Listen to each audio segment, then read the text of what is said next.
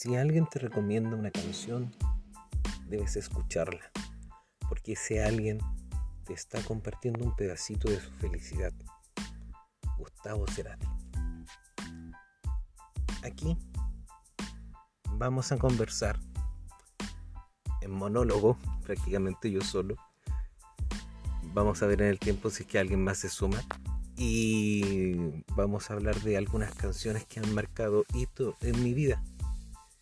Eh, no soy músico, no tengo tanta experiencia musical, pero averiguaré y mostraré algunas canciones que se puedan subir para que las escuchen. Momentos graciosos, lindos, feos y ocultos.